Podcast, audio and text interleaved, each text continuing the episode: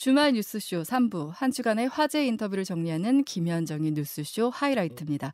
오늘도 함께해 주실 경향신문 박순봉 기자 그리고 씨비에스 김동빈 기자 나왔습니다. 안녕하세요. 네, 안녕하세요. 네, 오늘 그러면 첫 번째 인터뷰 주인공부터 만나볼게요.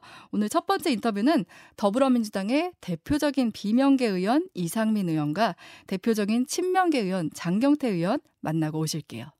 우리가 뭐 윤석열 정부의 인사에 대해서 그 인사 참사다, 졸속부실 뭐 이런 비판을 많이 하지 않습니까? 음. 이런 비판 우리 자체 우리에게 들이대면 우리 또한 그 졸속부실 뭐 소위 인사 참사 뭐라는 비판에 자유로울 수가 없다. 도대체 당의 그 모순과 결함 한계를 극복하려고 음. 뭐 어쨌든 혁신위를 띄운다고 했는데 예. 그 위원장 인선을 이런 식으로 이렇게 뭐 공론화 작업도 없고 검증도 제대로 안 된 상태가 이재명 대표 체제의 본질적인 결함이라고 저는 생각합니다. 어... 최고위원들도 전날 저녁에 통보를 받고 오선의 이상민 의원도 언론 발표 저... 보고 아, 아시고 뭐 언론들도 예, 제... 몰랐다는 것까진 차치하더라도 당내에서 그럼 누가 누가 추천하고 누가 결정한 건지 추천 과정에 대해서 어떻게 알고 계세요? 전혀 지금 뭐 알려져 있지 않은데요. 이재명 대표가 그 부분에 대한 것을 이내경 씨에 대한 추천, 다음에 검증 예. 이 과정을 당원과 국민들한테 소, 어, 자세히 밝혀야 된다고 생각합니다. 아. 그에 따라서 책임 문제도 분명히 물어야 된다고 저는 생각하고요. 친명 색채가 강했던 것만은 분명해 보이는데 그럼 뭐 본인이 아니 친명계 아니다라고 말씀하시지만 사실은 이 정도 이력이 있다면은 공개가 됐을 때 친명인 저 이재명 대표가 당시 그 이심 판결 유죄 판결까지 받고 대법원 예. 뭐 이렇게 돼서 사실 백척간두에 서 있는 그런 상황 아니, 아니었습니까? 예. 그런 상황에서 이재명 지키기 했다면 심정적으로나 논리적으로나 뭐 성향적으로나 이재명 쪽 사람이죠. 아유 아니라고 하는 것. 자체가 군색하지 않습니까? 어, 그럼 이, 이, 그, 그, 그런 인사, 그러니까 친명 색채가 강한 인사를 임명했던 건 어떤 의도라고 보세요? 결국 이재명 체제, 대표 체제의 강화를 목적에 둔 것 아닌가. 음. 지금 이재명 대표 체제의 결함과 한계를 극복하기 위해서 혁신위를 두겠다는 거였는데 어, 예. 사실 본질은 이재명 대표 체제를 강화시키려는 말하자면 혁신위를 띄우지만 그 이재명 혁신위는 이재명 대표의 심중대로 움직일 수 있는 인물을 내세운 거 아닌가. 뭐 분당 이야기가 나올 정도 그 정도 수준의 부글거림이 어제 있었던 거예요? 아니 저는 뭐 당이 분당된다 안 된다는 차치하고요. 예. 민심에 엄청난 그 꾸지람 뭐, 뭐 질타를 받았겠죠. 당이 뭐 당이 음. 지금 온전치 않은 음. 상황이고 또 지도부의 리더십도 상당히 지금 훼손되고 송산되어서 그 리더십이 온전히 발휘되고 있는가라고 걱정될 정도인데. 예. 근데 그 와중에 불을 붙인 게 권칠승 대변인 발언이었어요. 천안함의 최원일 함장이 자신의 에스엔에스에다가 현충일 선물 잘 받았다. 이내경 씨 임명 철회하지 않으면 이재명 대표 찾아뵙겠습니다. 뭐 이렇게 이렇게 올리자 권칠승 대변인이 천안함 함장이 무슨 낯짝으로 그런 얘기를 하시냐. 부하들 다 죽이고 어이가 없다. 이렇게 기자들 앞에서 브리핑을 한 거예요. 이거는 좀 말 실수를 한 것 같죠? 그것도 예, 말 실수고 빨리 사과를 해야 될 일이고 그게 국민적 상실, 도동, 국민적 도덕률, 국민적 평균적인 정서에 너무 어긋나는 음. 것들을 하는데 매우 이러한 것들이 우리 당을 어렵게 하는 상황이라고 생각됩니다. 두 당의 모습에 대해서 국민들이 아주 배반감 또는 뭐 어떤 불만이 팽배해 있지 않습니까? 근데 이 권칠승 대변인이 평소에 굉장히 신중하게 발언하시는 분인데 어제는 이렇게 말 무슨 낯짝 이렇게까지 이, 이야기하신 게 조금 뭐 맥락적으로 잘 이해가 좀 안 간다는 분들 많아요. 아니, 저도 그렇습니다. 저도 뭐 권칠승 그 대변인이 평소에 얌전한 분인데 음. 말 말씀도 아주 신중하게 하는 분인데 하여튼 어쨌든 뭐 예. 일단 내뱉은 실수이고 또 잘못한 부분이기 때문에 빨리 사과를, 사과를 해야 하셔라. 될 일이고. 알겠습니다. 예. 알겠습니다. 그리고 이... 이재명 대표가 거취를 결정해야 그 얘기는 이재명 대표가 내려와야 당이 정리되고 혁신이 뜨고 뭐가 될 것이다 이런 말씀으로 들려요? 아니 그거 그런 얘기가 아니라 그 얘기입니다. 그 얘기예요? 이재명 대표가 사퇴 좀 더 분명히 말씀드리면 어. 이재명 대표가 사퇴를 하루라도 빨리 해야 될 것이고 그런 다음에 무슨 원내대표가 대행을 하면서 다른 인물들을 음. 찾든지 어떻게 하든지 혁신을 꾸리든지 뭐 하지. 예. 지금 이재명 대표의 영향력이 막대하게 미치는 이 상황 속에서 알겠습니다. 당내 강성들도 득세하고 있고. 이분의 입장을 들어보죠. 민주당 장경태 최고위원 모셨습니다. 새로운 혁신기구의 탄생, 출범이 예고됐던 건데 삼 주간의 고민 끝에 수장으로 결정된 인물 이내경 이사장. 장경태 최고위원도 전날 이야기 들으셨어요? 네, 그렇습니다. 저녁 식사하다가? 네.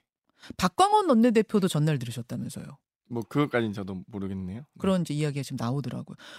그러면 도대체 어떤 분들이 모여서 이 부분은 논의한 건가? 최고위원도 전날 들으시고 원내대표도 지금 전날 들었다고 이야기가 나오는 상황이면 도대체 누가 모여서 논의를 한 건가 궁금해요. 뭐 이제 당무 집행을 하시는 분들 위주로 아마 최소 이제 최고위원회는 최고 의사결정기구이기 때문에 추인하는 성격을 갖고 있고요. 음. 여러 이런 이제 혁신위원장 영입 과정은 사실 인재 영입 과정과 비슷하기 때문에 여러 가지 이 보안과 관련된 여러 가지 인사를 이, 이 비공개하는 원칙을 가지고 있습니다. 어. 그렇기 때문에 뭐 여러 가지 이제 좀 이 조용히 소위 진행하는 과정이 있었던 것 같고요. 그러니까 천안함 자폭설 이런 게 검증 과정에서 인지가 됐어요? 네. 뭐 천안함 자폭설까지는 뭐 저도 몰랐는데 어찌됐건 다소 좀 강경한 입장을 갖고 계시다 정도는 알고 있었습니다. 아 강경파라는 건 알고 있었지만 음, 네. 천안함 자폭설까지는 검증이 안 됐다. 특히 시점이 현충일 전날이었어요. 이내경 위원장이 천안함 자폭설을 최근까지 주장해온 사실이 알려지면서 현충일 전날 알려지면서 그 파장이 좀 더 컸던 것 같습니다. 음.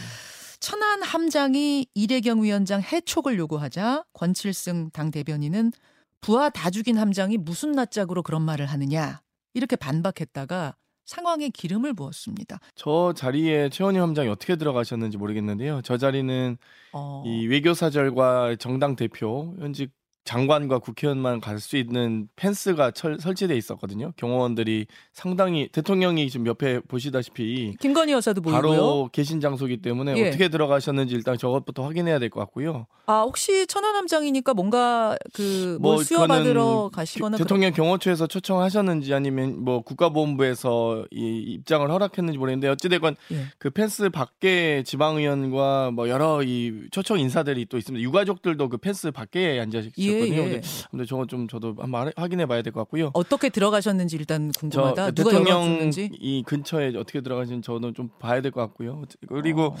저는 이제 이 권칠승 수석 대변인이 공식 백브리핑 과정에서 나온 게 아니라 이제 백브리핑을 마치고 음. 이 보통 이제 기자들이 뭐 이 붙지 않습니까? 따라붙죠. 따라붙은 네. 과정에서 그냥 혼잣말을 이렇게 하신 걸로 저는 이해하고 있습니다만 음.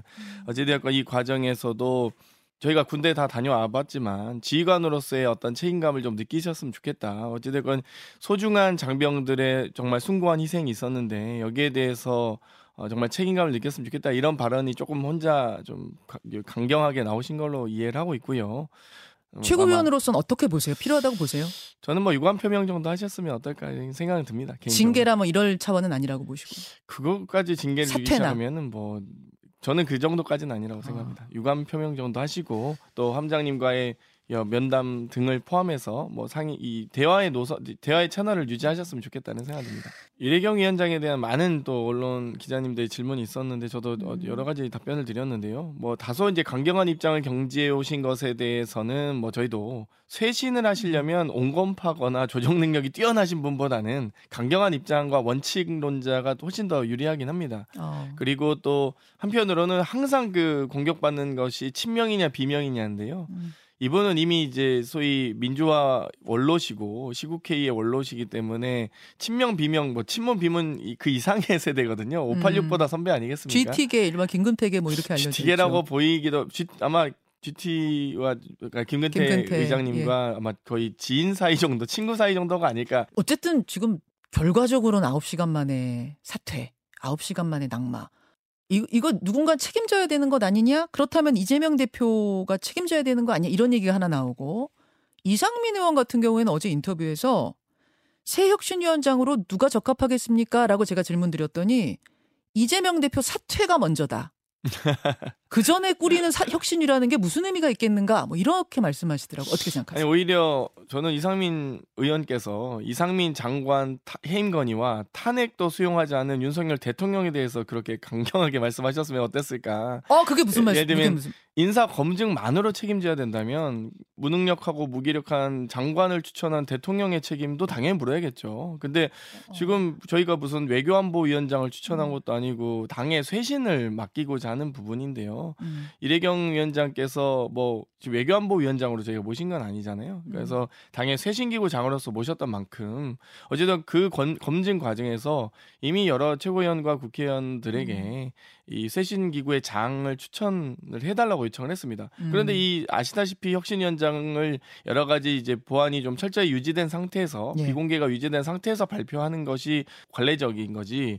그럴 거면 공개적으로 제안하시죠. 뭐 저희가 무슨 슈퍼스타 K 하는 것도 아니고 어... 혁신위원장을 다 한 열 명 추천 받아놓고 네. 거기서 국민투표도 하고 인사검증도 하고 그렇게 하면은 아주 클리어한 분이 추천될 수 있겠죠. 근데 혁신위원장은 슈퍼스타 K는 아니다. 슈퍼스타 K 식으로 저... 뽑을 수 없다. 뭐 이 상황에서 혁신위를 또 꾸려도 이재명 대표하고 맞는 사람 데려오지 않겠느냐라는 그러니까 우려 같아요. 본인의 속내가 나온 거라고 봅니다. 음. 결국 이재명 대표 사퇴가 본인의 목표이자 당의 쇄신보다는 대표 사퇴를 오히려 언급한 것 아니겠습니까? 저는 그런 그런 발언들은 좀 지양하시는 게 당내 단합과 음. 여러 이 국민들의 이 어떤 신뢰를 다시 얻어오는 민주당이 되기 위한 음. 과정에서는 좀 불필요한 발언이라고 봅니다. 새 혁신위원장 그럼 누가 와야 됩니까? 저는 이제 뭐 당 내냐 외냐는 중요하진 않다고 보고요. 정말 국회의원들의 기득권을 타파하고 여러 가지 정치 교체와 혁신을 음. 가져올 수 있는 부분, 분이 어떤 의지가 있는 분이 가장 중요하죠. 음. 이동관 수석의 전 수석의 학, 아들 학폭 문제가 벌써 좀 보도가 되면서 시끌시끌한데 이 문제를 장경태 최고위원이 강하게 지적하셨더라고요. 네, 어떤 여러 이미 국가인권위원회 조사도 있고요. 뭐 서울시의회 조사나 조사특위나. 이 국회에서도 상임 해당 상임위에서 조사를 했던 바가 있는데 저는 제이의 정순신 사태 정도가 아니라 어, 이동관 핵폭탄이다 이렇게 봅니다. 정순신이 폭탄이었으면 이동관 핵폭탄이라 보고요. 그 정도로 보세요. 이 정순신 전 검사 같은 경우는 음. 아들에게 면죄부 주기 위해서 소위 법 기술자다운 여러 가지 이, 이 법원을 이 끌고 가면서 재판을 끌고 가면서 시간 끌기 했던 측면이 있지만. 어, 이 이동관 전 청와대 대변인은 재판 아니, 학폭위조차 열지 않고 일단 전학부터 보냈습니다. 그러니까 이건 아예 사안 자체가 다르고요. 정순신 전 검사는 어찌됐건 법적 절차를 악용한 측면이라면 음. 이동관 전 청와대 대변인은 이 권력형 이 현직 청와대에 계셨던 분이 그 당시에. 권력형 부패 비리 사건으로도 이어질 수 있는 건 아니겠습니까? 그러니까 만약에 이제 그러진 않길 바라지만 음. 만약 이 청와대 고위 관계자였기 때문에 고등학교 선생님들이 음. 너무 그 권력에 너무 떨었다. 라고 한다면 혹은 여러 가지 외압이 있었다고 한다면 이건 좀 다른 문제라고 봅니다. 아예 핵폭탄 떨어지지 않길 바란다. 그렇습니다. 뭐 여러 가지 지금 사안들이 어... 너무 많습니다. 친구 보고 때리라고 시켰는데 안 때린다고 나를 때리고 둘 다 맞아야겠다고 둘이 싸움 시켜놓고 둘 다 맞아야겠다고 때리고 목이나 머리채 잡고 흔들고 친구 머리를 책상에 삼백 번이나 부딪히게 하고 뭐 이게 사안이 너무 심각합니다. 그렇기 때문에 이 사안을 보통 선도위 학폭이 열어야 되거든요. 아무도 열지 않았고 전학부터 보냈습니다. 이거 완전히 면죄부고 어떻게 이 전학을 가게 됐는지도 이건 국정조사급입니다. 사실. 네, 지난 육 일 화요일에 출연한 민주당 이상민 의원 그리고 그 다음 날 수요일에 출연한 장경태 의원 인터뷰 듣고 오셨습니다. 그러니까 오 일 월요일 하루 사이에 혁신위원장 내정과 사의 표명이 다 이뤄졌었고 지금 그 후폭풍이 계속되고 있는데요. 이상민 의원은 이재명 대표 사퇴까지 주장을 했고요. 장경태 의원은 징계할 차원의 문제는 아니다 이렇게 반박을 했습니다. 이 인터뷰 내용들을 중심으로 하나씩 짚어보려고 하는데요. 우선 이제 가장 많이 나오는 지적이 왜 이렇게 검증이 허술했나 이거예요. 네. 민주당에서는 뭐라고 얘기를 하나요? 네, 일단 지난 일요일에 비공개 최고위에서 처음 보고가 됐다는 네. 거고요. 그리고 그 다음 날 바로 발표를 음. 해버렸어요. 네. 이걸 보면은 몇몇 최측근들만 음. 알았던 것으로 보이고 사실상 밀실에서 인선이 이루어졌던 것으로 보이죠. 네. 그러다 보니 검증이 허술할 수밖에 없고 아. 그래서 왜 이렇게 검증이 허술할 수밖에 없었냐에 대해서는 뭐 여러 가지 분석이 제기되더라고요. 네. 이재명 대표가 굉장히 급했던 거 아니냐. 급했다. 이런 시각이 있습니다. 네. 그러니까 지금 굉장히 이재명 대표 체제가 밀리는 모습이었잖아요. 음. 그러니까 박강호 원내대표가 당선이 됐고 김남국 논란 등 음. 이런 논란들이 터지는 데 대해서 지도부는 제대로 수습을 하지 못하는 모습도 보였고요. 네. 혁신 의총이 열려서 음. 이런저런 불만 터져 나오고 그쵸. 있고 이런 네. 약간 이재명계가 좀 이재명 체제가 수세에 몰렸다. 음. 이런 상황이었죠. 네. 그러니까 이런 상황을 빠르게 타개하고자 혁신위원장을 신속히 약간 선임을 하, 하는 모습을 취한 것으로 보여요. 네. 일단 이재명 대표의 나름의 결단이었겠죠. 음. 그런데 이 결단이 오히려 자충수가 된 모습인 아, 거죠. 네. 지금 뭐 결과론적이지만. 그래서 비명계에서는 친명으로서 자기를 보호해주면서 그 와중에 당을 그 기조에 따라 바꿀 수 있는 사람, 음. 그러니까 이내경 이사장 같은 사람을 찾으려고 하다 보니 선택지가 좁아지고 네. 급해졌던 게 아니냐 음. 이런 비판 지적이 나오고 있습니다. 네. 결국 지금 이 대표가 일종의 조급증을 가지고 음. 선택을 하면서 실수가 나오고 있다고 네. 볼 수 있는데요. 그러면서 우려도 나와요. 조, 이런 조급증으로 실수가 반복되다 보면 더더욱 친명계 가 밀리게 되고 음. 그러다 보면 더더욱 자신의 지지 세력 이른바 네. 개딸들이나 친명 그룹 위주로 당을 운영하려고 하는 거 아니겠냐 아. 이런 우려도 조금 나오고 있는 것 같아요. 어, 오히려 이번 일을 계기로 더 친명의 색을 더 드러낼 그렇죠. 수 있다. 그런 우려도 음. 나오고 있습니다. 지금 이제 혁신위원장 추천을 누가 했느냐를 두고는 얘기가 너, 되게 다양하게 나와요. 네. 혹시 뭐 들으신 거 있으신가요? 어, 이게 일단은 총 송갑석 최고위원이 이제 언급을 했는데 네. 언급한 대로 함세웅 신부 등 민주화 원로 등이 제안한 것은 맞다. 음. 맞다고 해요. 그런데 네. 정치권에서는 워낙 이해찬 전 대표랑 함세웅 신부가 워낙 가까운 사이다 보니 음. 이해찬 전 대표도 같이 추천한 게 아니냐 네. 이런 추측이 가장 유력하고요. 그렇죠. 그리고 참고로 이한주 전 경기연구원장 얘기도 나오잖아요. 그렇죠. 그래서 네. 직접 우리 취재진이 전화를 해보고 그랬는데 음. 본인은 극구 부인하고 있습니다. 아. 이내경 이사장이 시민사회에서 워낙 대부격이니까 아는 사이이긴 하지만 혁신위원장으로 추천해달라고 요청이 오지도 않았고 네. 추천도 한 적이 없다. 뭐 이런 입장을 보이고 있습니다. 음. 아무튼 앞서 말씀드린 대로 좀 소수의 사람들 네. 이재명 측근들만 알아, 알고 음. 있는 상황에서 네. 좀 굉장히 밀실해서 음. 인사가, 인선이 이루어졌다. 네. 이렇게 볼 수밖에 없는 상황인 것 같습니다. 그 월요일이었잖아요. 발표 났을 때. 근데 다시 사퇴하기 전에 네. 민주당 쪽 사람한테 좀 물어봤어요. 네. 이 사람 누가 추천했고 분위기가 좀 어떠냐 어. 이런 거 물어봤는데 하는 말이 민평련 계에서는 좋아하고 있다. 네네네. 그 얘기를 하더라고요. 그리고 허영 의원도 실제로 에스엔에스에 반긴다 이런 글을 남기기도 했어요. 맞습니다. 네. 음. 이제 민평련계라고 하면 이제 김근태 그쵸. 전 의원 김근태계를 얘기를 하잖아요. 네. 그래서 이제 그때 좀 나왔던 해석들이 그러면 이제 왜 민평련계가 좋아하고 이제 그쪽 대북격이라고 해서 그런 건데. 왜 이런 카드를 선택했을 것 같으냐 이렇게 물어봤더니 비, 민평련계에도 비명계가 있잖아요. 네. 그러니까 비명계들은 좀 끌어안고 일부 아. 그러면서도 친문계 내지는 이낙연계는 좀 밀어내는 음. 그러니까 이런 그림을 동시에 그린 것 같다라고 얘기를 하더라고요. 음. 근데 이제 뭐 어찌됐든 간에 다 그 사퇴를 했기 때문에 음. 의미가 없어진 카드가 됐고 그래서 조금 이제 당시의 평가는 이게 조금 얕게 본 것 같다. 아. 이제 비, 그 민평련계 하나만 보고 다른 어떤 이제 국민적인 반발이라든가 음. 이런 부분을 잘 생각을 못했다라는 거죠. 네네. 이내경 이사장 같은 경우는 친명은 사실은 아니라고 하잖아요. 그러니까 이재명 대표를 뭐 좀 옹호하는 발언들을 했지만 친명계는 아니고 그러니까 김근태계로 꼽히는데 그렇다 보니까 이재명 대표 입장에서는 아, 친명 인사라는 비판을 피할 수 있겠다 생각을 했던 것 같아요. 근데 사실 이제 그거는 조금 그 그러니까 말씀하신 해석이 맞는데.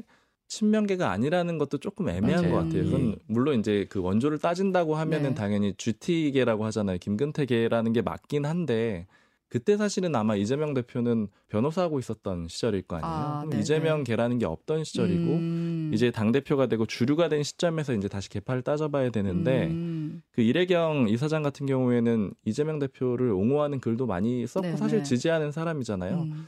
그러니까 지금 기준에서 보자면 아. 그러니까 친명과 비명이 있다라는 그런 기준에서 보자면은 네. 비명계는 아니거든요. 음. 그러니까 친명계에 가깝다라고 보는 게 좀 맞을 것 같습니다. 음. 네, 그리고 이제 국민의힘에서는 이번 유월을 이제 호국 보훈의 달이라고 해서 안보 이슈들에 좀 집중을 한다는 인상을 받았었거든요. 근데 지금 뭐 민주당 이내경 이사장 발언이나 권칠승 대변인 발언도 있고 어떻게 보면 좀 약간 호재라고 볼 수도 있을 것 같은데 지금 이 사태에 대해서 어느 정도로 보고 있어요? 좀 얘기들을 해봤는데 네. 이재명 대표가 굉장히 그 옹색하고 좀 코너에 몰린 상태라서 이런 선택을 한 것 같다 이렇게 아, 얘기를 하는데 네. 이게 무슨 얘기냐면 결국에는 당내에서도 계속 압박을 받고 있는 상황이고 그다음에 여권으로부터도 압박을 받고 있고 그다음에 또 검찰 쪽에서도 압박을 받고 있는 그런 상황이잖아요. 네.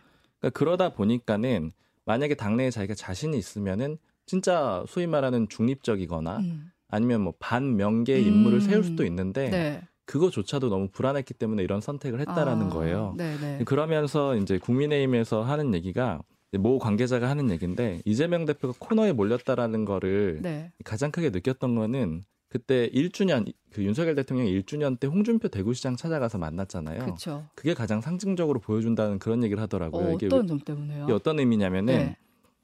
원래도 이제 하는 얘기가 이 사법 리스크가 없어도 야당 대표는 사실은 별로 할 게 없대요. 그러니까 음. 할 수 있는 룸이 별로 많지 않고 그쵸. 그래서 이제 뭐 옛날 표현으로 하자면 뭐 영수회담이나 이제 가끔 제한이 있으면 음. 할 수가 있고 그러니까 네. 야당 대표하고 대통령 만나는 일정이요. 음. 그런 거는 할 수 있고 대부분은 할 게 없다라는 거예요. 음. 근데 이재명 대표 같은 경우에는 지금 윤석열 대통령은 피의자기 때문에 안 만나겠다라는 입장이잖아요. 그러니까 대통령도 음. 못 만나고 음. 그다음에 지금 뭐 김기현 대표랑 만나네 만에 아니면 뭐 토론하느냐 만에 이런 상황인데 사실은 네. 이재명 대표 입장에서는 김기현 대표 만나는 게 뭐 나쁘진 않지만 네. 지금은 이게 나쁘지 않지만 별로 득될 것도 없는 거예요. 왜냐하면 오. 이재명 대표 입장에서 봤을 때는 자신의 네. 카운터파트는 예전에 대선에서 마주쳤던 윤석열 대통령이고 음. 지금도 마찬가지거든요. 네. 그래서 이제 찾다 찾다가 아 그래도 음. 그 대선 후보격 중에 한 명인 네. 그런 이제 야당 사람을 만나야겠다라고 아. 해서 이제 겨우겨우 억지로 찾아서 홍준표 시장을 만났다라는 거죠. 네. 그러니까 이게 결국에는 만날 사람이 없기 때문에 계속 이렇게 아. 흘러가는 거고 그다음에 이 김기현 대표와의 토론에 네. 이게 지금 잘 진행이 안 되고 있지만 그쵸. 이거 자체를 응하는 것도 사실은 윤석열 대통령과의 만남이 안 되기 때문에 아. 일종의 차선책이라는 거예요. 네네. 그러니까 계속해서 내려가고 있는 상태라는 거죠. 음. 그러니까 이런 것들이 지금 계속 입지도 안 좋고 음. 할 수 있는 여건도 없고 이런 음. 것들을 보여준다는 겁니다. 음. 그러니까 이재명 대표가 안 그래도 야당 대표라 존재감을 드러내기 힘든데 뭐 사법 리스크라든지 또 윤석열 대통령이 이제 대화 파트너로 인정을 안 하기 때문에 목소리 낼 기회가 없다. 그런데 요 사태까지 터지면서 더 코너에 몰리게 됐다. 근데 이번 일 년의 사태를 보면서 이 대표 가 생각했던 혁신위원장은 어떤 모습이었을까 이 궁금증이 들더라고요. 그리고 또 비명이나 친명이 생각하는 혁신이 좀 정의가 좀 다르다 이런 생각도 들고 어떻게 보세요? 네, 뭐 친명이나 비명계가 그 혁신을 생각하는 게 당연히 뭐 다를 수밖에 없는 것 같고요. 그 부분은 지금 많이 분출되고 있는 것 같아요. 네. 혁신위의 일단은 권한을 하나의 포인트로 말할 수 있을 것 같은데요. 비명계의 경우 김종민 의원처럼 보다 음. 정권을 휘둘러서 이재명 체제를 극복할 수 있는 뭐 대체할 수 있는 음. 혁신위를 원하는 반면 혁신위원장이 정권을 줘야 된다. 네, 그렇죠. 네. 친명계는 이재명 대표를 보호해주면서 그 기조대로 당의 변화를 가져갈 수 있는 이런 인물을 원했다. 음. 이런 평이 나오고요. 그래서 이내경 이사장처럼 당 외부 인사를 데려온 게 아니냐라는 시각도 있습니다. 그러니까 당 외부 인사를 데려올 경우 보통 이제 신선함을 그쵸. 주요한 네. 이제 타겟으로 데리고 오잖아요. 사실 근데 이내경 이사장도 잘 저희 기자들 사이에서 잘 모른다는 평가가 그렇죠. 많았어요. 신선하긴 네. 했는데 네. 이게 뭐 국민들한테 어떤 신선함으로 충격을 줄 수 있는 음. 인물은 아니었잖아요. 네. 그러니까 이제 당 외부 인사를 데려온 이유는 원내 경험이 당 그러니까 자기가 좀 휘두를 수 있는 인사, 네. 자기와 좀 친한 사람을 데리고 오는데 포인트가 맞춰진 게 아니냐 음. 이런 시각이 있고요. 네. 오히려 당 경험이나 원내 경험이 있으면 좀 마음대로 컨트롤할 수 있기가 어렵지 않느냐. 음. 당의 생리나 이런 거를 잘 아니까. 네. 그래서 당 외부에서 찾는 거 아니냐 이런 얘기도 나오고 있습니다. 음. 그리고 지금 이제 민주당 입장에서는 그렇다면 다음 혁신위원장이 누가 될 것인가. 그러니까 다음 인물을 찾기가 굉장히 어려울 것 같아요. 네. 거론되는 사람들이 있나요? 지금 국회에 있는 모든 기자들이 다 이거를 취재하고 있는 것 같더라고요. 네. 근데 뭐 여러 가지 의견들이 있어요. 당의 생리를 잘 모르는 당의 인사가 혁신위원장으로 성공할 수 있겠냐 음. 이런 지적이 있어서 당직 경험이 있는 원외 인사를 꼽자면 뭐 원혜영 전 의원이나 아. 유인태 전 사무총장 네. 등이 꼽히고요. 원로들. 예. 네. 그리고 원내에서는 이탄희 의원이나 우상호 의원 음. 등 거론되고 있고 당 외부로 아예 새로운 인물 찾기에 나선 모습도 보여요. 어제 아침에 이제 박주민 의원이 그렇게 말을 하기도 했는데 일단 최고 위에서는 이내경 이사장 이전에 두세 명 정도 추려놓은 명단이 있었다고 하는데 이분들은 절대 안 하겠다는 입장이고 앞으로 이걸 누구를 혁신위원장으로 모실지 찾는 게 정말 주요 과제가 될 것 그렇죠. 같아요. 정말 어려운 그렇죠. 문제잖아요. 네. 이번에 이렇게 아홉 시간 만에 사퇴를 하면서 누가 과연 하고 싶을까? 부담도 너무 클 것 같아요. 네. 그러니까 그것도 문제고 그래서 뭐 상임위별로도 추천을 받고 있다고 해요. 음. 그래서 추천 폭을 외부로도 넓히고 있는 것 같은데 음. 쉽지 않을 것으로 보입니다. 근데 음. 문, 또 문제가 있어요. 네. 이제 시간이 문제입니다. 아, 길어지면 안 네. 되죠. 시간을 끌 수 있는 문제가 아니죠. 잖아요. 그렇죠. 그러니까 이제 당 핵심 관계자한테 물어보니까 혁신 의총이 열린 지 한 달이 지나면 안 된다. 음. 빠르게 신속하게 또 게다가 새로운 인물을 혁신위원장으로 찾아야 되는데 이런 조건들을 다 만족하는 사람을 과연 찾을 수 있겠냐. 음. 굉장히 어려울 거라고 보고요. 다음 주 그 핵심 관계자에 따르면 한 유월 십사일 전까지는 인선을 하겠다. 인선을 해야 된다. 유월 십사일이면 수요일인데요. 네. 그렇죠. 네. 그러니까 뭐 혁신의총 한 달 전까지는 인선을 하는 게 목표다. 이런 음, 얘기는 하더라고요. 음, 혁신이가 아예 엎어지거나 그런 것보다 어쨌든 지금 새로운 인물을 찾는 거에 더 중점을 네. 둔다. 이렇게 네. 보면 되겠네요. 돌파구 마련이 좀 핵심인 것 같습니다. 음.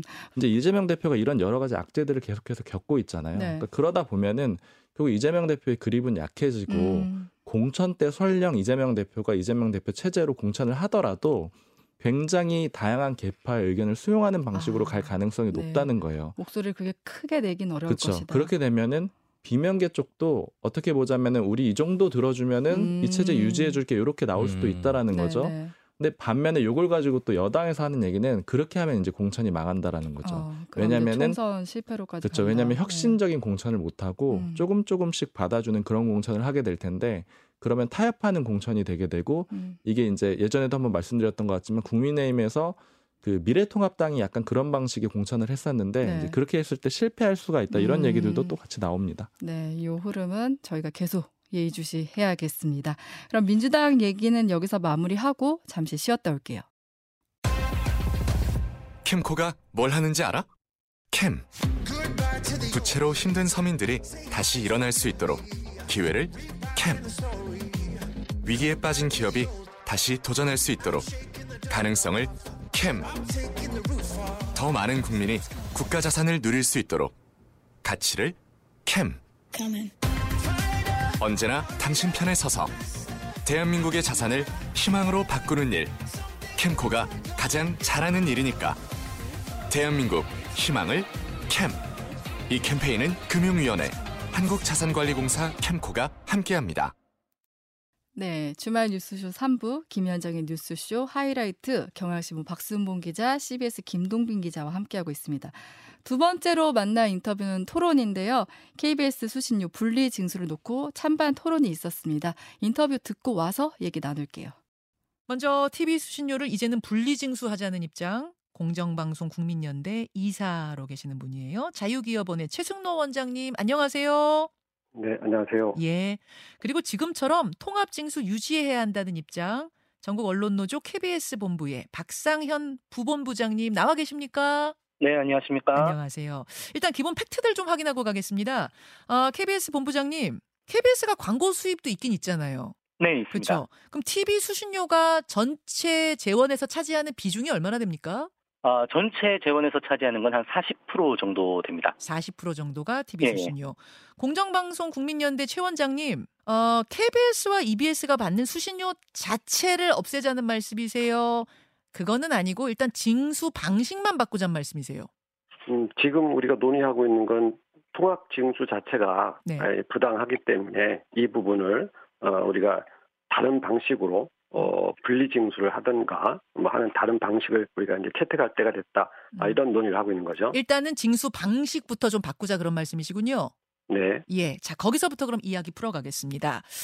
아예 수신료를 없애자 뭐 이거는 아닌데 통합징수를 분리징수로 바꾸자라고 주장하시는 이유는 뭘까요? 이 방송을 듣는 아마 청취자분들도 어, 본인이 이 티비, 텔레비전 방송 수준을 내고 있는지 아마 모르실 분이 많을 텐데 이걸 내가 내는지도 모르게 이게 가져가는 돈이란 말이에요. 과거에는 그런 것들을 그렇게 강제징수하는 게 하나의 방법이었지만 시대에 맞지 않고 또 그렇게 떳떳하게 받을 수 있는 돈이라면 내는지도 모르게 가져가는 이러한 방식은 이제 고쳐져야 되지 않느냐라는 어, 것입니다. 시대에 맞지 않는다? 그런 말씀. 시대에 맞지 않는다는 걸 조금만 풀어서 설명해 주실 수 있을까요? 시대에 맞지 않는다? 어, 우리가 요금을 낼 때는 네. 어, 청구서도 받고 거기에 음. 내역이 뭐고 어떻게 음. 썼고 뭐 이런 걸 다 우리가 볼 수 있잖아요. 음. 예를 들어서 뭐 전력 관계된 부분도 있고 가스 요금도 있고 뭐 여러 가지가 있어요. 그런데 네. 이 방송 수신료라고 하는 부분이 왜 필요한지 어떻게 쓰이는지 뭐 이런 거에 대한 어, 청구서 내가 이걸 진짜 내고 있는지도 모르게 가져간단 말이에요. 그리고 또 이거를 티비 수신기가 있냐 없냐를 이제 따지는데 음. 어떤 분들은 티비 수신기가 없는데도 불구하고 또 이걸 내고 있단 말이죠. 그래서 음. 그거를 항의를 해요. 네. 항의를 했는데도 잘 받아들이지 않을 때도 많아요. 티비 수신료가 없는 집도 많은데 계속 통합 징수하는 방식은 시대에 맞지 않다. 자, 케이비에스 측의 부본부장님 어떻게 생각하십니까? 어, 저희들이 이제 통합 징수가 필요하다라고 하는 거는 이렇게 통합 징수를 해야 이제 상대적으로 낮은 수신료를 유지하기가 이제 가능하기 때문이죠. 이제 수신료를 재원으로 하는 공영방송 가운데 개별 징수하는 방송사들이 있습니다. 그런데 음. 이렇게 개별 징수를 할 경우에는 예. 수신료의 수준이 굉장히 높습니다. 그래서 영국 같은 경우에는 한 이십오만 원, 독일은 이십팔만 원, 이제 가까운 일본은 한 십사만 원인데 어. 우리 같은 경우는 지금 한 달에 뭐 일 년에 삼만 원인 거죠. 예. 어 그래서 아, 잠깐 잠깐만요. 통합... 일본은 그러면 일 년에 십사만 원 낸다는 건가요? 네, 그렇습니다. 엔에이치케이 보려면은 그럼 일 년에 십사만 원 내는 거예요? 그렇죠. 아, 근데 우리는 삼만 원일 수 있는 이유가 다 내기 때문이다. 그리고 이제 이런 통합 징수는 사실상 이제 사회적 합의의 결과인 거죠. 음. 천구백구십 년대 초반에 이제 수신료 인상 움직임이 있었는데 이때 이제 수신료를 인상하는 대신에 징수율을 높이는 방안으로 이제 가닥이 잡혔고 사회적 합의에 의해서 통합 징수 방식이 정해진 것이다 이 말씀. 어, 우리가 공영방송이니까 예. 이걸 강제로 징수하는 제도를 만들었는데 예. 그렇다고 해서 케이비에스가 정말로 국민들이 볼만한 방송을 만드느냐 또는 더 공영에 부합하는 것을 더 잘 만드느냐 그렇지 않아요. 그러니까 국민들이 다 이 보는 눈이 있고 하단 말이에요. 이 사실은 국민한테 부담만 늘리는 민폐 방송으로 전락한 지가 오래됐어요. 민폐 방송. 왜, 어. 예, 외면 받고 있단 말이에요. 그러면 그 외면을 왜 받고 있느냐? 그 콘텐츠 질이 떨어진단 말이에요. 왜냐하면 그 방망경영을 하다 보니까 질이 제대로 높아, 높은 수준의 콘텐츠를 만들지 못해요. 공영방송이다라고 하는 자부심 속에서 스스로를 어, 방송의 질이 높다라고 가정하고 그것은 당연히 국민이 부담해야 된다라는 식으로 생각을 하는 것이죠. 그렇다면 이거는 사회적 합의가 아니라 그들만이 결정한 내용이고 국민들은 그것을 외면하고 있는데 이거 이것이 어떻게 합의가 되겠습니까? 우리나라 이십 대 이상 모든 연령층에게 물었는데요. 음. 가장 영향력 있는 한국 언론사나 매체가 어디냐 질문을 했을 때 삼십 대 이상 모든 연령층에서 일 위가 케이비에스였습니다. 영향력 일 위 케이비에스? 케이비에스. 그리고 이십 대에서는 일 위가 네이버였어요. 어... 그런데 또 이십 대에서도 이 위가 케이비에스였습니다. 예. 그리고 이제 가장 신뢰하는 한국 언론사 매체가 어디냐라는 질문을 했을 때도 삼십 대 이상의 모든 연령층에서 일 위가 케이비에스였습니다. 제가 보기에 예. 시청자들이 생각하는 것을 정확하게 봐야 됩니다. 뭐냐면 시청자의 선택은요. 예. 그 시청률이라든가 또 어느 매체를 통해서 음. 과연 그런 정보를 취사 선택했느냐예요. 그래서 어, 우리가 그 데이터를 정확하게 봐야지 들에게 유리한 데이터를 유리한 어, 서비스 결과를 이용해서 마치 케이비에스가 그러한 존재다라고 어. 과시를 한다고 해서 그것이 케이비에스가 진짜 그러냐? 그렇지 않은 거예요. 국민들이 느끼기에는 예. 어 이, 이거 이건 국민을 위한 방송인지 아니면 거기 일하는 직원들을 위한 방송인지 어. 알 수가 없는 거예요. 거기 직원 수의 상당수의 억대 연봉자들이 사실 보직 없이 떠든다는 거 아닙니까? 케이비에스의 박상현 부본부장님, 그러니까 방망경영 네. 얘기를 지금 하셨어요. 예예. 예. 어, 굉장히 많은 인원들이 정말 그 정도의 일을 하는 것이냐? 영향력은 일이라고 하지만 그게 반드시 컨텐츠 질을 담보하는 것은 아니다. 그, 그 여론조사가 이제 그런 말씀이신 것 같은데, 방망경영 얘기는 그동안에도 지적이 있었습니다. 그 부분 어떻게 보십니까? 네, 뭐 사실 국민들의 눈높이에서 부족한 부분이 있을 수 있다는 점에서 저희들이 좀 더 노력을 해야 될 부분이 있다라고 보고요. 음. 그런데 이제 저희들이 말씀을 드리고 싶은 건 어, 계속 회사 같은 회사에서는 이제 꾸준히 인력을 감축해 왔습니다. 그래서 천구백구십칠 년에 네. 이제 저희 직원이 예. 이제 육천사백 명이었는데 예. 지금 사천오백 명 수준이고요. 아. 어, 최근 이천이십, 아, 이천이 년 이후에 십 년 동안 예. 충원율이 육십 퍼센트에 불과합니다. 그래서 음. 열 명이 나갔는데 여섯 명만 뽑는 거죠. 음. 이런 식으로 해서 계속 인력을 좀 줄이고 있고요. 그리고 이제 임금 인상도 지금 자제를 하고 있어서 최근 일 년 동안 임금 인상률이 이제 평균 이제 일 퍼센트대에 불과합니다. 음. 물가 상승률에도 뭐 못 미치는 수준인 거죠. 음. 그래서 이제 나름대로 이제 자구 노력을 좀 하고 있다라는 말씀을 드리고요. 그러다 보니까는 이제 많은 제작 인력이 이제 낮은 수준의 대우라든지 그리고 뭐 프로그램을 만들려고 하면은 아무래도 제작비가 많이 드는데 충분한 제작비를 확보를 할 수 없다 보니 네. 이제 더 높은 대우를 해주는 곳이라든지 아니면은 네. 더 높은 제작비를 보장해주는 곳에 가서 프로그램을 만들기 위해서 많은 사람이 떠나고 있습니다. 그 사실 뭐 그 부분을 보시고 있잖아요. 음. 실제로 케이비에스가 수신료 대비해서 굉장히 가성비 좋은 공영방송이다. 뭐 이런 부분들을 좀 알아주셨으면 어떨까 싶습니다. 아, 그래서 가성비 좋은 공영방송이다. 그, 네, 그 말씀 무슨 말씀이실까요? 가성... 네, 독일 같은 경우는 아까 말씀을 드렸지만은 네, 네. 일 년에 수신료가 이십팔만 원입니다. 그래서 음. 독일하고 비교해 보면은 어, 케이비에스는 한 구분의 일에 해당하는 수신료를 받고 있는데 이제 그 정도의 저렴한 수신료를 가지고 케이비에스가 운영을 하고 있는 채널이 아홉 개거든요. 그래서 알겠습니다. 이제 독일하고 비슷한 수준이에요. 자, 제가 양쪽에 양쪽에 지금 시간 관계상 양쪽에 그럼 네. 질문을 좀 드려보도록 할게요. 네. 케이비에스에 먼저 드리겠습니다. 네. 광고 하, 하는 채널도 지금 있잖아요. 네, 있습니다. 그럼 다른 방송사들처럼 케이비에스도 그냥 광고해서 경영하면 안 되겠는가? 꼭 수신료 받지 않고? 이건 어떻게 답하시겠습니까? 통합징수가 사회적 합의의 결과라고 말씀을 드렸는데 예. 그렇게 하면서 저희들이 일 티비는 현재 광고를 안 하고 있는데요. 예. 이렇게 광고를 일 티비에서 안 하는 건 역시 공공성을 높이겠다고 하면서 국민들과 한 약속이거든요. 음. 결국 이제 언론사로서 독립성을 침해받을 가능성이 높아진다는 거죠. 알겠습니다. 때문에 예. 예.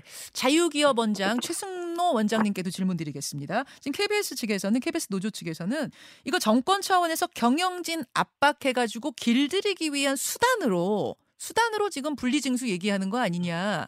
말하자면 돈줄 쥐고 흔들려는 거 아니냐 이런 의심도 합니다. 어떻게 생각하십니까? 그러한 의심은 당연해요. 왜냐하면 그 케이비에스가 지금까지 이제 편향적 방송을 해오다 보니까 논란이 계속 돼 왔어요. 어, 왜냐하면 음. 어, 방송이라고 하는 것이 균형감 있게 방송을 해야 되는데 케이비에스가 그동안 그러한 것을 잘못해온 것은 어, 분명한 사실이고 그렇다 보니까 이러한 논란이 벌어진 거죠. 어, 정상적인 궤도로 다시 돌아와야 된다. 그러니까 비정상의 정상화예요. 근데 그런 차원에서 어 이번에 이 수신료 통합징수보다는 분리징수로 어, 가는 방안은 그러한 정상화의 한 과정에 있다고 봐야 됩니다. 에, 적당히 모르게 뜯어가는 것이 아니라 떳떳하게 받아가는 그리고 국민들이 아 이거 시청료 낼만하다라고 하는 그러한 균형 있는 방송을 하는 자세가 필요한 것이지 계속해서 돈은 그냥 어, 모르게 가져가면서 억지로 가져가면서 알겠습니다. 어, 그, 이런 과거 했던 방송 그대로 하겠다라는 식의 태도는 사실 옳지 못한 것이죠. 자, 이제 일 분씩 시간 드릴 텐데요. 박 케이비에스 부본부장님. 네. 지금 이제 편파적인 방송이다란 말씀 지금 하셨어요. 편향, 편향성이 분명하다. 여기에 대한 답 주시면서 일 분 마무리 발언해 주시죠. 정부 차원에서 이렇게 인위적으로 균형점을 찾으려고 하는 것이 과연 타당한가, 적당한가, 적절한 것인가, 뭐 그런 것들은 국민들이 알고 계실 거라고 생각을 하고요. 이미 뭐 티비에스 조립 폐지로 재정 지원을 중단이 되고, 뭐 엠비씨 같은 경우에 뭐 바이든인지 날리면인지 뭐 논란이 있었죠. 그리고 와이티엔 같은 경우에는 정부 공기업 소유 지분을 매각을 하려고 하고 있죠. 뭐 이런 것들에 대해서 알고 국민들이 다 알고 계실 거라고 하고, 최근에 이제 이완섭 대통령실 구획, 그 국정기획수석이 대통령의 낮은 지지율이 언론에 기울어진 운동량 탓이라는 발언을 했습니다. 음. 그리고 어제 국민의힘 박성중 의원이 케이비에스를 찾아와서 누군가를 만나는 자리에서 지금으로 봐서는 분리징수를 할 수밖에 없다. 그 외에는 방법이 없다. 사장도 물러가지 않고 부서장도 물러가지 않고 본부장도 물러가지 않고 이런 상황에서는 어떤 방안도 있을 수 없다라고 얘기를 했습니다. 자, 그렇다라고 하면은 지금 국민 제안을 통해서 대통령실이 수신료 분리징수를 던진 이유가 무엇인지 저는 국민들이 충분히 아실 거라고 생각합니다. 자, 자유기업원의 최승노 원장님. 사실은 좀 반성을 해야 되지 않겠습니까?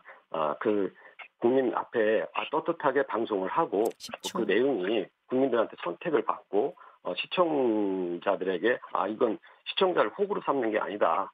자, 수신료 낼 만하다라는 그런 인정을 받는 방송을 해야 되고 하는 것이 이제 시대의 흐름에 맞는 거 아니겠습니까? 네, 지난 목요일에 있었던 최승노 자유기업원장 그리고 언론노조 케이비에스 본부 박상현 지역 부본부장 인터뷰 듣고 오셨습니다. 최승노 원장 같은 경우는 케이비에스가 수신료로 인해 방망 경영을 하고 콘텐츠 질도 그리 높지 않다. 시대가 바뀐 만큼 분리징수로 바꿔야 한다 주장을 했고요. 박상현 본부장은 여전히 케이비에스는 공신력 있는 매체로 꼽히고 또 광고로부터 자유로워야 언론사로서 독립성을 지킬 수 있다. 분리징수를 꺼내든 건 결국 방송 길들이기다 이렇게 주장을 했습니다. 이런 와중에 지난 목요일에는 김의철 케이비에스 사장이 수신료 분리징수가 철회된다면 사장직을 내려놓겠다 이렇게 선언을 하기도 했는데 이 김의철 사장 사퇴 카드를 놓고는 좀 여러 해석이 나오더라고요. 어떻게 보세요? 네, 근데 이게 뭐 과연 효과가 있을 것이냐 네. 없을 것이냐 이, 이런 건데 김의철 사장이 사퇴 카드를 꺼낸 거는 오히려 조금 실수다 이런 음. 해석도 있더라고요. 네. 왜냐하면은 김의철 사장이 사퇴를 하면 네. 그래서 이 분리징수 문제를 대통령실이 만약에 철회를 하면 네. 오히려 대통령실이 케이비에스 사장을 바꾸기 위한 압박 카드로 이 징수분리 문제를 꺼냈다. 음. 이거를 사실상 시인하는 셈이 음. 되잖아요. 네네. 그러니까 이거를 뭐 사퇴 카드를 받아들일 수도 없고 네. 약간 이런 좀 스텝이 꼬이면 음. 꼬이는 모양새가 되거든요. 네네. 그래서 악수가 아니었나 네네. 이런 평가도 나오고 있습니다. 음, 근데 그런... 그게 야당에서는 그거 그래도 잘한 거다 이렇게 좀 표현을 하기도 하더라고요. 어, 그러니까 어제 고민정 네. 최고위원 방송 나와서 한 얘기 들어보니까 뭐라고 하냐면은 이렇게 이제 김 사장이 이걸 던진 거는 음. 실제 받아들여지지 않더라도 네네. 이 대통령실의 의도가 이런 거다. 아, 이걸 부각시키는 그런 효과는 있다라는 대중이 거예요. 대중이 알리는 계기가 됐다. 네, 그러니까 물론 대통령실이 받을 가능성을 따지자면 사실은 이거는 거부할 수 없는 제안은 아니었던 거죠. 네. 그러나 그런 점을 연결시키는 그런 정도의 효과는 있다. 이렇게 음. 하는 분석도 있습니다. 네. 그리고 지금 뭐 케이비에스는 이게 방송 길들이기라고 주장을 하잖아요. 근데 실제로 국민의힘에서는 이 분리징수를 왜 한다고 보고 있어요? 국민의힘 뭐 포함해가지고 여당, 그 용산, 여당. 여권 전반적으로 네. 좀 얘기를 들어봤는데 네. 왜 하느냐? 이렇게 음. 일단 물어봤을 때는 첫 번째는 윤 대통령이 이미 예전부터 해 얘기해왔던 것들이다. 음. 그러니까 원래 추진하려고 했던 거다. 이게 네. 첫 번째 이유고요. 그리고 두 번째로는 이제 국민들이 원한다. 이거 공식적인 음. 얘기들이죠. 국민들이 네. 원하고 있기 때문에 한다. 근데 이제 국민들이 원한다는 요 부분에 대해서 이제 국민 제안이라는 걸 통해 가지고 했잖아요. 네. 근데 지금 케이비에스 쪽에서는 요게 좀 절차가 적절하지 않다. 어. 급하기도 했고 네. 이런 방식으로 하는 거는 맞지 않다. 이렇게 주장을 음. 하고 있는데 다만 이제 여권에서 저한테 좀 설명을 해주는 얘기는 우리가 다 공개를 할 수가 없지만 네. 요 국민 제안만 가지고 하는 건 아니다. 아. 종합적으로 검토를 했다. 음. 이제 뭘 얘기해 주지는 않지만 아마 네. 추정컨대 기본적으로 여론조사도 따로 돌릴 수가 있고 음. 이런 기능들이 있으니까 네. 뭐 이런 것들까지 근거로 되고 있는 것 같고요. 표면적으로는 이제 국민들이 원해서다. 맞습니다. 네. 그리고 이제 좀 속 얘기로 좀 들어보면은 네. 사실 야당이 더 이 문제를 정쟁화시켰다 이런 얘기를 해요. 음. 그러니까 예를 가장 대표적으로 방송법 얘기를 먼저 하더라고요. 네. 지금 국회의 권력은 어찌됐든 간에 민주당이 지고 있는 네. 상태인데 이 민주당에서 먼저 방송법을 바꾸겠다라고 음. 하면서 원래 자신들이 공고하게 만들어놨던 그 진영을 유지하려고 하고 있는 거 아니냐 이런 얘기를 해요. 그러니까 이 얘기는 네. 이제 원래 민주당에서 지금 방송법을 좀 바꿔가지고 뭐 이제 이사단 같은 네. 거, 이사진 같은 거 좀 바꾸는 그런 것들을 네. 생각을 하고 있잖아요. 그러니까 그런 점들을 얘기를 하는 거고 그러면서 하는 얘기가 그래서 우리가 사실은 힘이 없기 때문에 국회에서 뭘 할 수는 없고 음. 시행령 가지고 할 수 있는 이제 이런 네. 문제들을 하는 거다 이런 음. 얘기를 하고요. 네. 그다음에 요거하고 또 좀 신기하게 연결이 되는 게 또 기관장 문제가 또 한 가지가 아, 있어요. 네. 얘기를 들어보니까 사실은 이 문제를 원래 담당을 해야 되는 게 대통령실에서는 시민사회 수석실이고 아. 시민사회 수석실에 왜 담당을 해야 되냐 이렇게 물어보니까 국민권익위원회가 또 카운터파트래요. 네. 국민권익위원회랑 이거를 이제 조율해가지고 원래 하도록 돼 있는데 국민권익위원회에서 의견을 받아가지고 이렇게 하는 건데 네. 국민권익위원회 위원장이 지금 전현희 위원장이잖아요. 아. 그러니까 이게 나서지 않기 때문에 누가 해야 되냐 이거. 아. 결국에는 우리가 직접 나설 수밖에 없다. 뭐 이런 아. 얘기도 좀 같이 들립니다. 아, 국민권익위원회가 음. 하지 않을 것이니까 대통령실에서 결국은 나섰다. 음. 근데 지금 이제 뭐 와이티엔의 경우도 매각이 꽤 오래됐지만 내부 분위기만 좀 뒤숭숭하고 진행은 안 되고 있는데 이번 수신료 분리 징수도 시행령 바꾸는 것만으로 가능하다고 보나요? 네, 물어보니까 가능하다라고 하고 그다음에 네. 저도 찾아보니까 방송법 내에 있는 게 아니라 시행령, 그러니까 방송법 하위에 있는 시행령에서 정하고 있는데 어떻게 정하고 있냐면요. 네. 방송법 시행령 사십삼조 이항인데요. 수신료를 징수할 때 자기 고유 업무와 관련된 고지 행위와 결합하여 행할 수 있다. 이런 항목이 있는데 네. 요 거, 결합한다라는 게 음. 이제 통합해서 징수할 수 있도록 해놓은 네. 거거든요. 네. 그러니까 시행령에만 들어있는 내용이에요. 그래서 요거를 그냥 삭제하기만 하면은 그러면 이제 따로 받을 수밖에 없는 그런 구조가 되기 때문에 요거는 국회를 거칠 필요도 없고 굉장히 간단하게 아마 이제 용산에서 혹은 음. 정부에서 원하면은 처리할 수 있는 그런 방식입니다. 음. 국민 제안을 통해서 음. 이제 이 여론 수렴에 나섰는데 음. 이게 뭐 보면은 사실 투표를 하고 싶은 사람들만 투표한 거잖아요. 네네. 이게 뭐 정말 공론화 과정이냐, 정, 뭐 정말 찬반 입장을 공히 다 들은 거냐 음. 이건 아니거든요. 그리고 네네. 한 사람이 여러 개 아이디로 중복 투표를 할 수 있었던 문제도 네. 드러나 있었거든요. 음. 근데 이게 무슨 공론화냐. 음. 그러니까 왜냐면은 지금 대통령실에서 이 그 분리징수 얘기를 꺼낼 때 근거 주요 근거로 들은 게 이 국민 제안을 통한 여론 수렴이에요. 네네. 그러면은 이거만 이러, 이런 졸속 조사를 바탕으로 음. 한 해서 이 정책을 추진하는 거냐. 음. 이거는 맞지 않다. 왜냐면 음.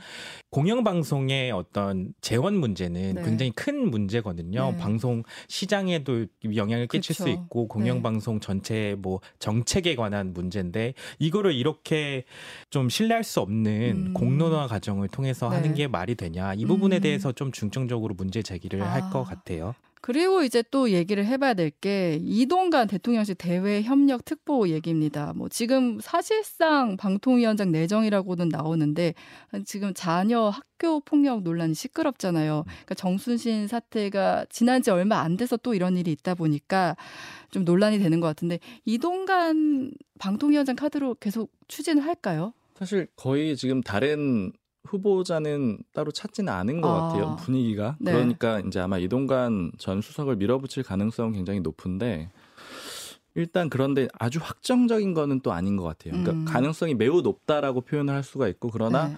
굳이 따지자면 백 퍼센트는 아니다. 이런 정도로 아, 분위기를 좀 느끼고 있는데 네. 종합적으로 물어봤을 때요.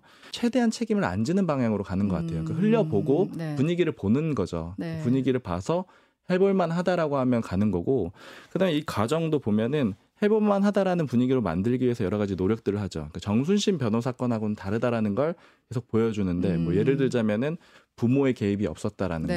거, 그 다음에 또 피해자랑 가해자가 뭐 화해를, 화해를 했다. 했다. 그래서 네. 지금도 잘 지내고 있다. 음. 뭐 이런 것들을 좀 강조하고 있거든요. 그러니까 네. 대응 자체가 그때하고는 좀 다르게 가겠다. 음. 그리고 이런 그렇다면 이렇게까지 하는 움직임은 뭐냐. 네. 결국엔 좀 이동관 전 수석을 임명하고 싶다라는 의지가 음. 발현이 돼 있는 거죠. 음. 민주당에서는 이동관 방통위원장 내정에 대해서는 어떻게 봐요? 뭐 어제 아침 이재명 대표가 굉장히 강하게 어, 발언을 했는데 네. 더 글로리 현실판이다. 음. 대통령 특보도 그만둬야 한다. 제이의 정순신 사태다. 이렇게 하고 있고요. 네.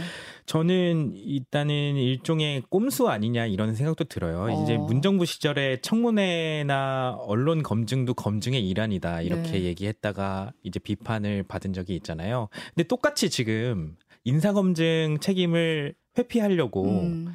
기자들한테 이렇게 인사를 흘리면서 거의 간을 본다고 하죠. 네, 사실상 네. 인사검증을 음. 하고 있는 거 아니냐. 음. 그러니까 인사검 인사참사의 부족한 부분을 언론검증으로 메우고 있는 아. 부분인 건데 네네. 이게 맞나? 꼼수 아닌가? 약간 음. 이런 생각이 들긴 합니다. 네. 네. 여권 내에서도 근데 이동관 전 수사, 수석이 이렇게 적극적으로 나서는 거에 대해서는 좀 비판적인 목소리도 있습니다. 어. 그러니까 본인이 자료도 만들어가지고 배포를 하고 네. 또 직접 그 지난주 초에는 또 직접 접촉도 했다 그러거든요. 기자들한테. 네. 그러니까 이런 것들 때문에 오히려 좀 이슈가 커지는 것 같다. 음. 그리고 좀 결국에는 이제 본인이 방통위원장을 하고 싶다라는 그런 의지를 네네. 내비친 거라서 음. 그래서 더 이슈가 커지는 게 아니냐 이런 얘기도 음. 하고 근데 반면에 근데 이제 학폭 문제로 굉장히 초점이 맞아졌잖아요. 네. 그래서 오히려 요 문제가 해결이 되면은 음. 그러니까 요 문제를 그냥 넘어가게 되면은 기존의 방송 장악이라는 그 프레임은 좀 벗어나게 되는 게 아니냐 이런 해석들도 있습니다. 그러니까 어. 그 이동관 전 수석에 대해서 언론계나 야당에서 네. 비판하는 거는 방통위원장으로 오면 안 된다 이렇게 비판하는 거는 방송 장악도 하려고 그러는 거 아니야? 그렇죠. 이런 식의 논리가 있는 거잖아요. 네. 근데 지금 모든 문제가 학폭에 다 집중이 돼 있는 거예요. 음. 그러니까 이 학폭 문제로 다 귀결이 되다 보니까 이것만 클리어하면 되는 것 같이 느껴지게 된다라는 거죠. 어. 근데 더 본질적인 건 사실 이제 방통위원장 이 직무와 관련된 네, 거일 텐데 네. 그걸 좀 시선이 흐트러지는 그런 효과도 있다. 이런 해석도 같이 있습니다. 음, 방송위원장으로서 방송 장악을 하는 부분에 대해서는 아무래도 검증이 좀 약해지 힘이 빠지지 않겠느냐. 이런 얘기인 것 같아요. 네, 오늘도 바삐 달려왔는데요. 오늘 두 분 여기서 보내드릴게요. 오늘 두 분 나와주셔서 감사합니다. 감사합니다. 감사합니다.